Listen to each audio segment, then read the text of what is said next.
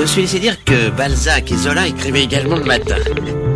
Allô C'est pas moi. L'instant bouquiniste, C'est qui alors Il en a combien des livres? Il n'a que ça, des livres, des livres, des livres. Gilles Boiset. Bonjour, vous êtes bien calé sur Sun, le son unique. C'est 17h15, c'est le moment de l'instant bouquiniste.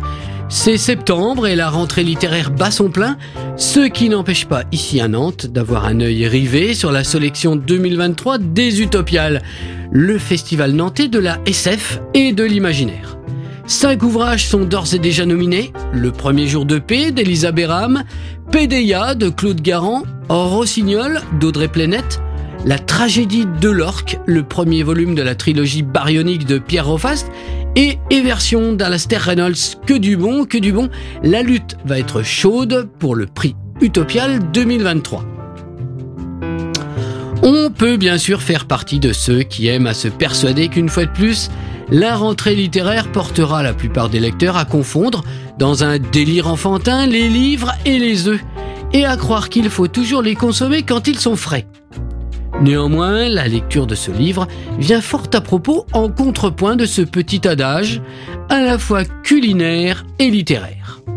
Deux braves et honnêtes meurtriers est un roman écrit par Ingo Schulz et tout juste paru en août 2023 aux éditions Fayard. C'est un récit pittoresque et passionnant, un récit au-dessus duquel plane l'ombre du bibliophile d'Anatole France. En mars 1951, à Dresde, Dorothea Polini, née Schuller, reçut l'autorisation d'ouvrir une librairie avec une section de livres rares et anciens. Lorsqu'elle mourut, en juin 1953, Klaus, son mari, garda les livres qui pour certains étaient encore dans les caisses et les cartons. Norbert, leur fils qui avait dormi sur ses piles de livres, devint un bouquiniste réputé à Dresde, un bibliophile qui n'aimait rien tant que lire et toucher amoureusement l'étrange des vieux ouvrages de sa boutique. Ce roman d'Ingo Schulz, articulé en deux parties, est la biographie de Norbert Polini, ajoutée d'une tranche de vie de son auteur. Ce livre est un livre dédié à l'amour des livres, mais aussi à l'amour de la vie. C'est une chronique éclairée, intelligente et lucide où chacun des personnages ajoute son pas au ballet qui va se jouer dans cette République démocratique allemande qui finira en 1989, comme chacun sait, par se dissoudre dans l'autre Allemagne. Car ce livre raconte aussi un peu l'histoire intime qui s'est jouée entre les deux Allemagnes. À la chute du mur, la boutique est désertée, le bouquiniste est décontenancé, il va devenir quelqu'un d'autre. De braves et honnêtes meurtriers est un roman écrit de manière splendide et percutante, avec toujours chevillé au creux du mot l'amour des livres. C'est plein de formules réjouissantes et piquantes, de belles phrases, de sentiments et de frustrations, de non-dits et de verbes hauts. C'est un roman plein d'humanité, de celle qui est décrite dans la plus belle des littératures et de celle que l'on vit jour après jour, petit moment d'ennui après triste instant de regret. Vous redécouvrirez ici, sans comme Norbert vraiment vous en étonner, comme il est agréable de s'immerger ligne après ligne dans un livre.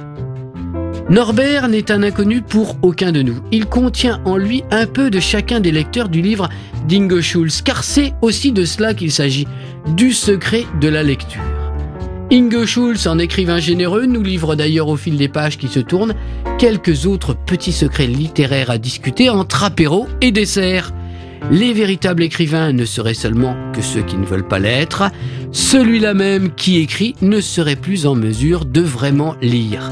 Alors plutôt que de se jeter dans le flot de la nouvelle rentrée littéraire 2023, on peut préférer s'en tenir aux réalisations des rares élus et appeler de tous les temps et de tous les peuples. Néanmoins, néanmoins, il serait dommage de passer à côté du livre d'Ingo Schulz car que Dieu me savonne et que Monsieur Bergeret me pardonne, on n'est pas à l'abri d'y découvrir un petit bijou de littérature et un solide ouvrage qui viennent s'ajouter au rayonnage de notre bibliothèque universelle. Voilà, c'était le petit coin du vieux bouquin, vous êtes toujours sur Sun. Restez-y, ne zappez pas, c'est le son unique. Sur le 93 de la bande FM à Nantes, le 87.7 à Cholet et sur la radio numérique à Saint-Nazaire, Pornic, Angers et La Roche-sur-Yon. portez-vous bien, bonne semaine, bonne lecture et un vendredi 17h15. Ciao ciao Réécoutez cette chronique sur le site et l'appli de Sun.